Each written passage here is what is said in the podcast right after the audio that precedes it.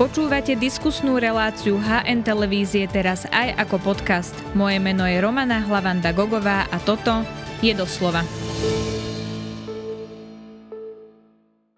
Robert Fico dostal dva týždne na to, aby zložil koalíciu. Ako koaličný partner sa skloňuje hlas SNS, ale stále aj KDH. Čo to bude znamenať pre Slovensko, to sa opýtam bývalého podpredsedu Smeru Borisa Zalu. Vítajte v relácii doslova. Dobrý deň, prajem. Pán Zala, tak čo hovoríte na to, ako dopadli voľby, tak vo všeobecnosti? V podstate dopadli podľa, podľa očakávania. Tie rozdiely v tých percentách sú relatívne veľmi, veľmi malé. Eh, predpoklady obidva boli, že buď teda vyhrá eh, voľby Smer, alebo vyhrá progresívne Slovensko, ale aj ten percentuálny rozdiel presne zodpovedá tomu. Akurát sa mýlili tie exit poly, ktoré teda hovorili o tom, že progresívne Slovensko eh, by malo byť tým dominantným hráčom. Mm-hmm. Ukázalo sa teda, že skončilo na druhom mieste. Veľmi dobre obstal z tohoto pohľadu Peter Pellegrini, pretože tam bol predpoklad v tom páde, mal veľmi posledný pol rok mal veľmi silný pád preferencií vo všetkých e, prieskumoch verejnej mienky a ukázalo sa teda, že to dokázal počas tej volebnej kampani zvrátiť, pretože mnoho predpovedí bolo, že bude mať len jednociferné číslo a ukázalo sa, že to skoro, dotiahol skoro k 15%. No a najpodstatnejšie je to, že to rozloženie síl je také, že vlastne bez hlasu sa vláda zostaviť nedá, takže vlastne tým, tým králom pri rozdávaní kariet sa stal Peter Pellegrini. Áno, on to už dlhodobo hovoril, že bude tým jazyčkom na váhach, ale vy ste spomenuli aj to, že vlastne sa byli o prvenstvo Michal Šimečka a Robert Fico.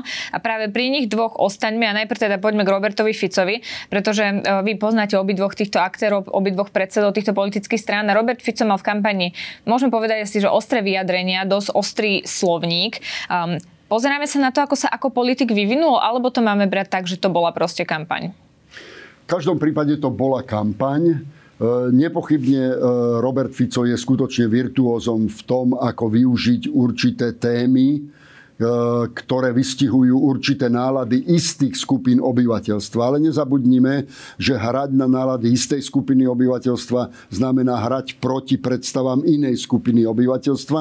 A preto ja napríklad výsledok smeru nehodnotím veľmi pozitívne, mm-hmm. pretože dosiahnuť cca 23% pri strane, ktorá v dobrých časoch mala 44%, 35%, 29%, ten výsledok 22,5% je relatívne relatívne malý malý výsledok. To znamená, že aj ten slovník, ktorý začal používať Robert Fico, zasiahol relatívne malú časť, percentuálne malú časť slovenského voličstva. Uh-huh.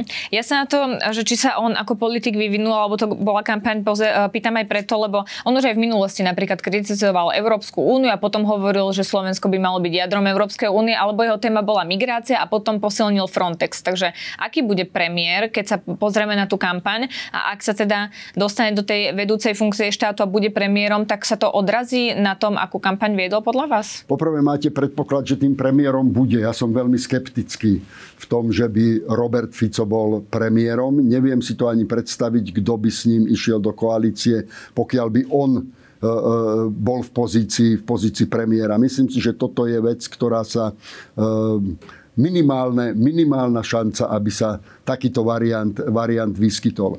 Po druhé, keď spomínate, áno, to je presne jeho typ, bol jeho typ politiky, e, že teda áno, vyhraňoval sa, lebo chcel ukázať teda, že je obranca aj národných záujmov slovenských, tak sa vyhraňoval veľmi často voči Bruselu, ale zároveň hral s Bruselom veľmi šikovnú politiku, na ktorej Slovensko napokon získavalo. Preto aj v tom čase podpora e, Európskej únii na Slovensku bola najvyššia, pohybovala sa okolo 80 a tá výrazne poklesla teda tá podpora ako teda v súčasnosti.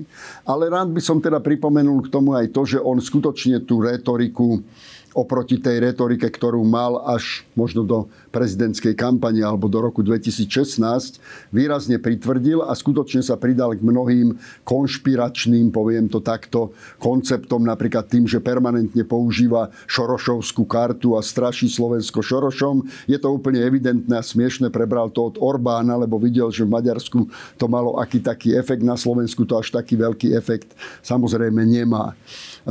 A mnohé iné takéto konšpiračné, konšpiračné predstavy.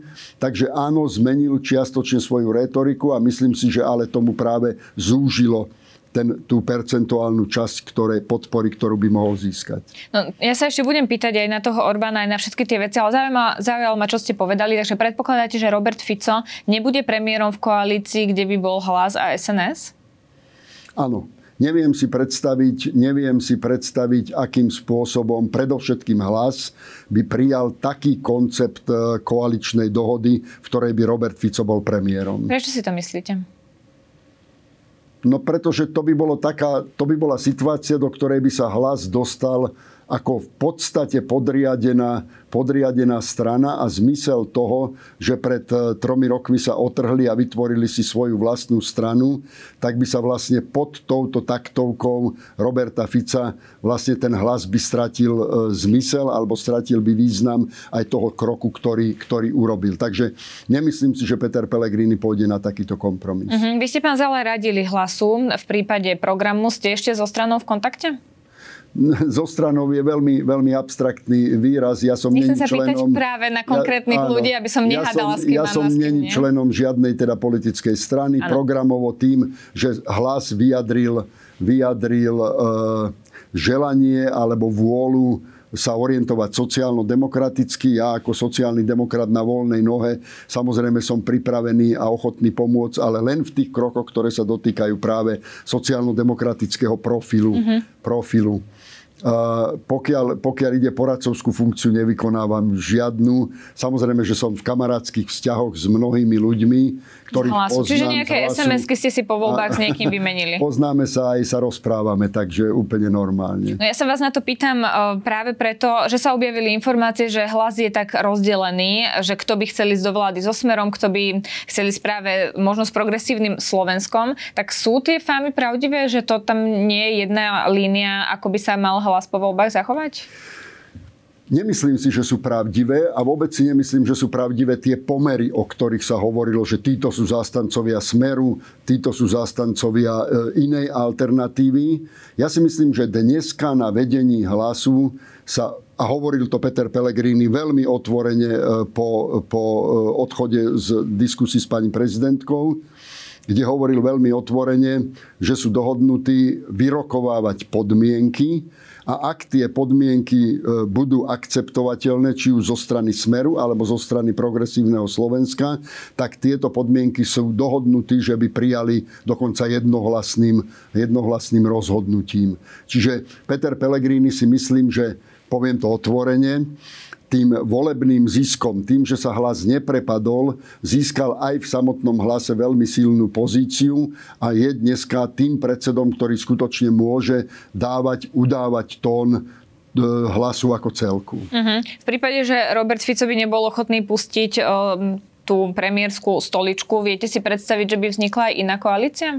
Ja osobne si to uh, neviem predstaviť že by vznikla e, takto.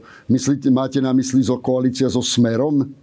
No, že by napríklad čas hlasu sa e, odštiepila, podporovala by smer. Máme tu stále KDH, ktoré je otázne a SNS otvorene hovorí už dlhodobo, že chce spolupracovať ano. práve so smerom. Nemyslím si, že by sa poslanecký klub hlasu rozpadol alebo že by sa roztrhol a že by sa niekto pridal na stranu, na stranu smeru. Zdajú sa mi to ako teda špekulácie. Je, je to nový poslanecký klub a nezabudnime, že aj v hlase to nie sú len bývalí smeráci. Už dneska minimálne polovica aj funkcionárskeho aktívu sú vlastne noví ľudia. Áno, je tam aj strana Dobrá voľba, ktorá teda aj už napr- zanikla a vstúpila áno, do strany áno. hlas. Potom je tu ešte možný koaličný partner Smeru a to je SNS. Aký stabilný koaličný partner by podľa vás SNS bola, keď vidíme, že vlastne z SNS sa do parlamentu dostal len Andrej Danko a asi je to tiež nejaký signál zo strany voličov. Plne s vami, plne s vami súhlasím. Ak je niekto najnestabilnejší prvok akejkoľvek koalície, keď bereme všetky tie politické strany, tak SNS je tým najnestabilnejším prvkom, pretože uh, vlastne je tam len jeden predstaviteľ SNS, to je Andrej Danko. Všetci ostatní sú vlastne z, pôvodne z iných uh, politických zoskupení alebo z iných politických orientácií. Uh, navyše ide o ľudí, ktorých, ktorých názory sú veľmi známe a ktoré sa presadzovali aj počas tohoto volebného obdobia. Sú tam dvaja Kufovci, je tam pán Taraba, čiže sú to vlastne kandidáti, ktorí prešli od Kotlebu, potom je tam pán Hulík, to je z národnej, Huliak, ko- mhm. Huliak, to je z národnej koalície. To znamená, neviem si predstaviť, ako Andrej Danko tento poslanecký klub by vôbec ovládal. A navyše to sú všetko voľní radikáli, ktorí si budú robiť takú politiku, ako oni chcú.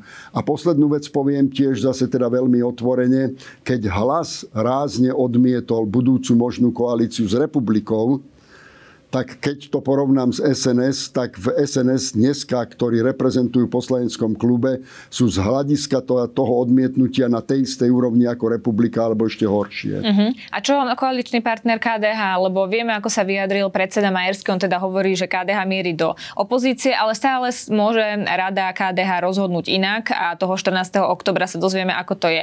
Vy ako politik skúsený, čo si myslíte, ako sa KDH zachová? Myslím si, že sa zachová tak, že nepôjde do koalície so Smerom a ten dôvod je podľa mňa veľmi jednoduchý. Tam by hrozil rozpad poslaneckého klubu. Viem si to celkom jasne predstaviť, nebudem teraz rozoberať konkrétne mená, ale viem si predstaviť, že minimálne pre jednu tretinu klubu KDH je koalícia so Smerom absolútne nepriateľná a tí by z klubu KDH vystúpili. Takže z toho, čo hovoríte, mne to vychádza tak, že podľa vás vznikne koalícia, ktorú bude skladať Michal Šimečka a Progresívne Slovensko? Nie som taký optimista, Takže ako ste to vy postavili. Vôbec neviem, ako dopadnú rozhovory, lebo nezabudnime, že aj tam je veľký problém. Ten istý problém je tu. E, Ak vznikne rokovanie medzi hlasom a PSK, tak samozrejme, že hlas si bude e, uplatňovať čo najširšiu pozíciu, ktorú by chcel získať. Medzi ňu patrí aj napríklad, e, a často sa o tom aj v médiách hovorí, pozícia premiéra. Teraz si neviem predstaviť, či je progresívne Slovensko pripravené dať e, e, Petrovi Pelegrínimu funkciu premiéra, či ochotní sú tomu ponúknuť, keďže oni by boli najsilnejšou stranou v koalícii. To je prvý ako teda problém, ktorý je treba rokovať. No a druhý problém je, ktorý je rovnako vážny, a to je problém, aký kompromis môže vzniknúť medzi programom PSK a KDH pretože jeden z najpodstatnejších prvkov politiky PSK sú registrované partnerstva. Najväčšia e, e, odstrašujúci moment, alebo to, čo je neakceptovateľné pre KDH, sú práve registrované partnerstva. Ako tu vznikne, vznikne dohoda medzi týmito dvomi stranami? A teraz, keď si to premietnem do polohy, teraz si predstavte PSK, že PSK ako politická strana poprvé e, e, už sama musí tiež svoju členskú základňu presvedčiť, aby vôbec súhlasili v koalícii s hlasom. To je prvá stránka veci. Dobre, to by sa možno ešte dalo urobiť. Ale teraz ako to prežijú, to poníženie, že ponúknú predsedu vlády, predsedu vlády druhej politickej strane? A ako by prežili druhé poníženie v tom, že by museli ustúpiť KDH, e, aby, aby KDH ne, aby nemohli ísť s návrhom zákona na registrované partnerstva. No politika Čiže je o veľkých kompromisoch. Presne tak. Čiže pre PSK to bude veľk... Ak sa PSK rozhodne, že tieto dve veci prehltne, tak to bude obrovská obeta z ich strany. A rovnako takisto, keď to analyticky rozoberám, mm-hmm. potom aj vedenie PSK má právo uvažovať o tom, či není pre nich výhodnejšie byť v opozícii. To je tiež jeden z variantov, ktorý tu môže, môže, môže nastať. Aj keď teda ja by som s Igorom Matovičom nebol rád v opozícii. No, ale tak ako to vidíme, tak Robert Fico dostal poverenie od prezidentky a má dva týždne na to, aby zložil koalíciu, tak sa na chvíľku vráťme k nemu, lebo to, čo on hovoril, myslím, že druhý deň po tom, čo dostal poverenie, je, že by mal prísť odchod Hamrana, aj Lipšica a špeciálny prokurátor Daniel Lipšica už k tomu aj vyjadril. A on teda hlavne kritizoval slova Roberta Fica voči kariérnym prokurátorom prokurátorom na špeciálnej prokuratúre a hovoril o tom, že toto sme tu nezažili ani v 90. rokoch, lebo faktom je, že Robert Fico kritizoval konkrétnych prokurátorov, ktorí vyšetrujú kauzy Smeru. Ako sa pozeráte na to, že možný budúci premiér alebo možný teda ten človek, ktorý bude skladať koalíciu, už takto otvorene hovorí, že Daniel Lipšic by mal napríklad skončiť. Lebo pri tom uh, policajnom prezidentovi je to pochopiteľné, lebo vieme, ako to je, že minister vnútra si vyberá policajného prezidenta, tak asi nikto nebol naivný, že by tam pán Hamran ostal povedal, ale Daniel Lipšic bol zvolený v parlamente a my máme zákonné dôvody, za ktoré môže byť odvolaný a keď si ich tak pozrieme, tak zatiaľ to nevyzerá, že niektorú z nich Daniel Lipšic splňa. Áno, plne s vami súhlasím. Uh, treba rozlišiť samozrejme dve veci. Jedna vec je, netreba tabuizovať jednotlivé osoby. Tu je podstata v tom, aby násilným spôsobom nebol zrušený ani špeciálna prokuratúra, ani e, špecializovaný trestný súd. To sú inštitúty ktoré, inštitúty, ktoré majú samozrejme zatiaľ oprávnenie existovať. Nová vládna koalícia nepochybne môže meniť aj jednotlivé konkrétne osoby. Nikto není z tohoto pohľadu nedotknutelný. Samozrejme treba dodržať zákonný postup, ktorý tu existuje. Samozrejme nová koalícia si môže aj zákony, zákony meniť podľa svojej predstavy. Toto všetko by bolo v poriadku. To, čo je neakceptovateľné, a to je presne to, na čo Daniel Lipšic správne poukázal, sú vyhrážky Roberta Fica konkrétnym pracovníkom v oblasti prokuratúry alebo súdnictva, lebo keď si to povieme, no dobre, tak to povedal teraz a ako to bude teda ďalej pokračovať. Pretože povedal dneska dve osoby, ale zajtra môže povedať ďalších 7 osôb a potichu sa môže vymeniť ďalších 25. Čiže toto riziko tu existuje a Peter Pellegrini napokon si jeho vedomí aj na niekoľkokrát upozorňoval, že teda on nepripustí žiadnu pomstu, aby sa nám tu vrátila, aby celá vláda budúca bola o revanši. Čiže si uvedomuje teda túto polohu. A tú najväčšiu záťaž, ktorú ja vidím v takejto prípadnej koalícii, je to, že skutočne Smer si nesie ten batoh minulosti so sebou a v tom batohu minulosti sú určite rôzne výbušniny a ak tam sú, tak oni v nejakú chvíľu vybuchnú. A toto je podľa mňa najväčšie riziko, ktoré by mohol tak Peter Pellegrini ako aj hlas, keby vstúpilo do tejto koalície e, Smeru, to je najväčšie riziko, ktoré by podstúpili. No ale aj Peter Pellegrini hovoril o tom, kto sa má pobaliť. Majú byť takéto vyjadrenia v čase, keď ešte nemáme utvorenú koalíciu? E, vyjadroval sa o tom dokonca e, dávnejšie ešte, nie v súvislosti so zostavovaním koalície. Vyjadroval sa k tomu práve pokiaľ išlo o Hamrana, veľmi jednoznačne to povedal. A tam je skutočne, a pán Hamran si toho musí byť vedomý, lebo to není len otázka, otázka toho, ako pristupoval k riešeniu určitých vecí, ale napríklad zoberme si ten jeho vzťah k Ivanovi Šimkovi. Proste jednoducho, Ivan Šimko bol minister, jednoducho e, štátny úradník, ktorým šéf e, NAKA je, sa nemôže postaviť proti, proti ministrovi a organizovať tlačovky proti nemu. To je jednoznačne na výmenu. Aj keď poznamenávam, a som to aj v médiách uverejnil, Ivan Šimko nemal pravdu so svojou, so svojou pozíciou, kde tvrdil, že teda policia by mala byť pod politickou kontrolou. Policia má byť pod kontrolou zákona a zákonných inštitúcií, nie pod politickou kontrolou. Ale na zák- to nedávalo pánovi Hamranovi žiadne právo na to, aby sa postavil proti ministrovi a ešte ho aj vydieral napokon s tým, že ak teda nepríjme Chápem, toto, ako to myslíte. Oni... A, a že teda hovoril o policajnom prezidentovi Hamranovi ešte teda v čase kampane, ale teraz ano. sa vyjadril, že on si vie predstaviť, že špeciálna prokuratúra by nebola ako jedna inštitúcia, ale že by bola súčasťou generálnej prokuratúry, že by sme tu mali ďalšieho prokurátora pod generálnym prokurátorom, kto by prebral ano. vlastne... Ja, ja neobhaňujem túto... v tomto Pele, Pelegriniho vôbec, Nie. ale Pelegrini, Položím otázku, pamätám, pán Zala, lebo ano. ja chcem sa vlastne pýtať na to, že to nemal hlas v programe. Mala som tu pani Kurilovskú, ktorá teda hovorila o spravodlivosti a v tom programe to nebolo. A ľudia teda hlasovali za hlas za tie vyjadrenia, aj za to, čo majú v programe a potom príde takéto vyjadrenie. No ale ja ho musím dať na pravú mieru to vyjadrenie, lebo som ho počul, veľmi mm-hmm. presne som ho počul. A Peter Peregrini povedal tak, že to by bolo dobre, keby bola odborná analýza toho, či takéto inštitúcie potrebujeme. Ešte sa odvolával aj, že by to mohla robiť právnická fakulta Univerzity Komenského. A on sa prispôsobí tomu, čo povedia odborníci. Čiže on chcel začať tému? Čiže ja si myslím, že je to presne tak, ako že on dal to teda do placu, že možné je všetko, netabuizujme ako teda nič ale nemyslím si, že by on stál za, za pokusmi o zrušenie špecializovaného trestného súdu alebo, alebo prokuratúry. Akú zahraničnú politiku by mala koalícia, kde by bol hlas, smer, SNS, napríklad KDH, tieto strany, ktoré by sa teda mohli vyskytnúť v koalícii? Ja si to pýtam aj kvôli tomu, čo písali zahraničné médiá a viaceré teda hovorili, že tým, že vyhrala strana Smer, sa Slovensko viac prikloní k Rusku. Áno.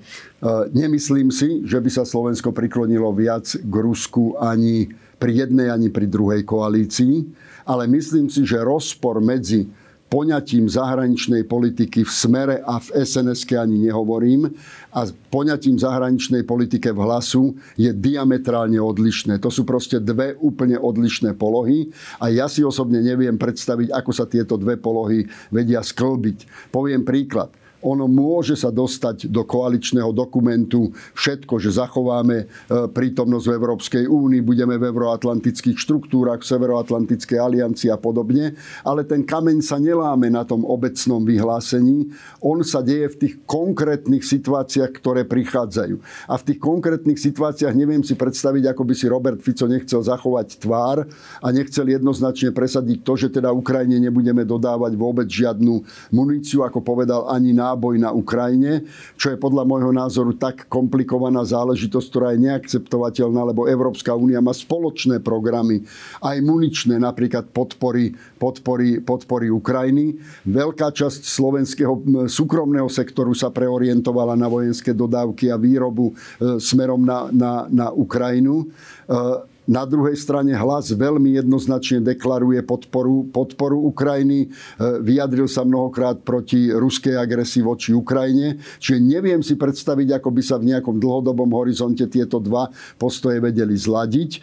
No a ešte poznáme veľmi dobre, že v smere je aj jeden veľmi silný prúd, ktorý je vyslovene proruským prúdom okolo, okolo poslanca Blahu. Takže neviem si predstaviť, že akým spôsobom by si toto hlas vedel, vedel e, nájsť kompromis so smerom v tejto otázke. Ale no Denisa Sáková SNS... mala teraz vyjadrenie voči Ukrajine, keď hovorila, že asi bude potrebné, aby sa Ukrajina vzdala časti územia a potom to Peter Pellegrini korigoval a hovoril, že to boli skôr jej úvahy ako nejaká deklarácia strany, tak hlas je jednotný v zahraničnej politike? Ja si myslím, že v zahraničnej politike je jednotné, jednotný a myslím si, že fakt, že to bola u pani Sakovej určitá, určitá teda neobratnosť. E, e, skôr si myslím, že mala, mala na mysli to, že by boli treba nejaké kroky rokovacie začať ale ona není v tejto, v tejto otázke zahraničnej politiky ani odborníkom, ani, ani nereprezentuje v tomto zmysle podľa mňa názory, názory hlasu v tej technickej stránke, ako postupovať pri riešení určitých vecí. A viete si predstaviť nejaký príklon k Viktorovi Orbánovi, lebo spomínali ste napríklad Soroša, kartu e, pána Soroša, ktorá sa neustále vyťahuje, že to teda bola inšpirácia Maďarskom. A ja sa na to pýtam aj kvôli tomu, že veľa sa hovorilo o tom, že my môžeme byť súčasťou Európskej únie a všetkých štruktúr sme, ale môžeme byť takým tým kazitkom, ako v niektorých prípadoch môže byť Maďarsko. Tak e, môže byť Slovensko tým kazitkom? Teraz ale myslíte pod vedením koho? Pod vedením Roberta Fica, Aha, ktorý, by, ktorý bude najsilnejšou stranou, či bude premiér alebo nie. Roberta Fica, no lebo vy stále predpokladáte, že už to je tak, že bude Robert Fico a ja stále... Tak pán Zala, rozprávame, rozpráva, jasné, rozprávame sa v čase, keď Robert Fico je predsedom najsilnejšej strany a dostal poverenie jasné, na koalíciu. Takže. Jasné, rozumiem. Pokojne môžete povedať aj druhý pohľad, že by premiérom bol napríklad Peter Pellegrini. Uh, jasné, pokiaľ, pokiaľ, by to, pokiaľ by tak, takto povedzme si, pokiaľ by taktovku nad vládnou koalíciou mal Robert Fico, tak by to podľa mňa určite viedlo k tomu, čo by sme nazvali urbanizáciou slovenskej spoločnosti. Áno, presne by postupoval presne týmto spôsobom, že by, že by hral na obe strany, tým, aby sa ukazoval ako ten, ktorý nepodlieha ani Bruselu, e, ktorý nepodlieha ani, ani Moskve, aj to by hral, už by, už by tú kolenačkovú politiku voči Moskve by posunul, posunul nabok, podľa môjho názoru. A hral by to tak, že on je niekde teda v strede. Ale skôr si myslím, že e, ten problém ani nie je tak v zahraničnej politike, ako by boli tie domáce, domáce dopady. Eh, pretože si myslím, že v takejto konštelácii by sa Robert Fico pokúšal aj o eh, získanie povedzme dominancie v mediálnom priestore, tak ako to robil povedzme Orbán, Orbán v Maďarsku a mnoho ďalších, ďalších drobných krokov, eh, ktoré Orbán realizoval vlastne ako tak, si viete mu... predstaviť dominanciu v mediálnom priestore? Cez... Ak ste, nebudem to rozoberať detailne, ale ak ste sledovali a poznáte, ako to v Maďarsku prebiehalo, tak proste tá dominancia sa dá dosiahnuť rôznymi spôsobmi. Áno, sledovala som to, či je to možné aj na Slovensku, je vlastne tá moja otázka. Je to, je to možné, pretože vlastníci médií sú rôzni, dokonca vlastníci médií sú není len slovenskí vlastníci médií, sú aj českí, ktorí vlastnia niektoré slovenské médiá a s tými vlastníkmi sa vždycky dajú zákulisné dohody robiť rôzneho charakteru. Ja to hovorím len na základe toho, že som videl, ako to robil Orbán a vždycky to boli práve dohody s vlastníkmi a tí vlastníci médií sú sú není nikdy len vlastníkmi médií, oni sú vlastníci aj iných vecí, čiže dajú sa s nimi robiť obchody a každý, každý povedal by som, šéf vládnej koalície takúto manevrovaciu možnosť má. Uh-huh. Poďme ešte k Michalovi Šimečkovi, pretože ten s vami spolupracoval v Európskom parlamente, robil vám poradcu, asi to takto môžeme nazvať, to bola tá jeho funkcia. Ano. A práve preto ste často boli spomínaní v kampani, pretože Michalovi Šimečkovi vyčítali, že spolupracoval s niekým zo Smeru. Ako ste to vlastne vnímali, že tak často sa skloňovalo vaše meno v kampani? Nevnímal som to veľmi, lebo som ani nesledoval detailne všetky rozhovory, ktoré viedol Mišo Šimečka v, v, počas volebnej, volebnej kampane. Viem, že táto téma, tá už bola dokonca v minulej, e, sa to, sa Keď to, kandidoval o, do Európskeho parlamentu. Hovorilo, áno, táto téma tu bola. E, Michal Šimečka bol normálny pracovník, ktorý mal na starosti zahranično-politické otázky. Eh, venoval sa tým zahranično-politickým otázkam. Ja som si ho teda vybral, vybral sám. Našiel som ho vlastne v Oxforde ako špecialistu na zahranično-politické otázky. Spolupracovalo sa s, ním, sa s ním veľmi dobre. V zahranično-politickej oblasti sme sa aj názorovo zhodli. Dokonca by som povedal, že jeho, jeho názory v zahraničnej politike sa viacej približovali k sociálno-demokratickému videniu zahraničnej politiky v mnohých, mnohých oblastiach, takže mne sa s ním kooperovalo veľmi dobre. No a pre tých, ktorí by to dávali nejako do súvislosti so Smerom, tak treba povedať, že, že e, Michal Šimečka so Smerom nemal ale absolútne nič spoločné on bol môjim osobným asistentom v odbornej záležitosti a nejakým spôsobom so Smerom nespolupracoval. Ale poslednú poznámku poviem, dokonca aj my, čo sme boli v Európskom parlamente, tá spolupráca so Smerom bola minimálna, pretože my sme reprezentovali európsku sociálnu demokraciu. My sme boli členovia frakcie e, európskych sociálnych demokratov a slovenské otázky, to môžem povedať, že sme teda reprezentovali hlavne vtedy, keď bolo treba pre Slovensko získať určité výhody pri rôznych rokovaniach, napríklad, ja neviem, odstávke prvého bloku jadrovej mm-hmm. energetiky sme získavali finančné prostriedky na to. Čiže tam, kde sme bojovali o záujmy, záujmy Slovenska, ktoré mali bezprostredný charakter. A pri tomto ma zaujíma ešte jedna otázka, lebo vy ste to povedali, že vy ste reprezentovali tam európsku sociálnu demokraciu a že tá bola sympatická aj Michalovi Šimečkovi, lebo veľa sa hovorí, že či je progresívne Slovensko lavico ľavicové alebo je práve že pravicové, tak je to taká európska sociálna demokracia, progresívne Slovensko? Nepochybne z hľadiska tém, ktoré sú dominantné v progresívnom Slovensku, aj hľadiska programu, je to niečo, čo sa pohybuje medzi liberálmi a sociálnymi demokratmi. Ja by som to nazval, že sú to laví liberáli. Uh-huh. A paradoxom slovenskej politickej scény je to, to je tá zmetenosť naša, ktorú tu máme, že aj voliči, ktorí volia progresívne Slovensko, sami seba pokladajú za stredových alebo stredopravicových voličov, ale z hľadiska tém, obsahu ich, ich predstav by v Španielsku alebo v Nemecku by to boli vyslovene laví liberáli. No čím to je? Že na to sme takí dopltaní. To je presne to isté, ako si ľudia, ktorí volia dneska smer, myslia, že volia sociálnu demokraciu a pritom smer od toho roku 2016 sa zorientoval vyslovene do národno-konzervatívnej pozície a je to vyslovene národno-konzervatívna strana a nemá so sociálnou demokraciou v podstate veľa spoločného. Uh-huh. Takže to je taká dopletenosť slovenskej politickej scény.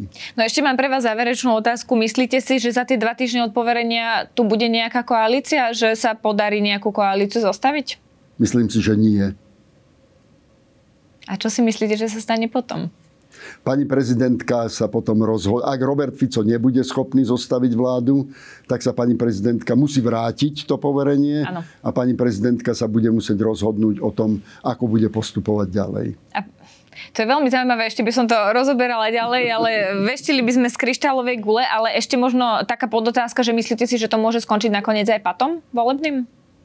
Aj táto hrozba tu je. Keď som spomenul napríklad to, že jedným, jedným z variantov môže byť to napríklad, že, že hlas nepríjme e, koalíciu so mm-hmm. Smerom, napríklad, že Smer, Smer nesplní ich predstavu o rozmiestnení ako teda, teda konkrétnych ľudí. A je tu aj variant, že môže vstúpiť do, do opozície aj PSK Čiže aj patová situácia môže vzniknúť, aj keď viem, že Peter Pellegrini si určite patovú situáciu neželá ani nechce predčasné voľby, čiže on sa určite bude usilovať o to, aby nejaká vládna koalícia vznikla. Uh-huh, tak uvidíme, ako to dopadne, budeme to sledovať, počkáme si na to. Ďakujem veľmi pekne, že ste si na nás našli čas. To bol bývalý politik Boris Zala. Všetko dobré prajem. Ďakujeme, že nás počúvate aj vo forme podcastu. Ak chcete podporiť našu tvorbu a kvalitnú žurnalistiku, kúpte si digitálne predplatné HN. Choďte na hnonline.sk lomené predplatné. Ďakujeme.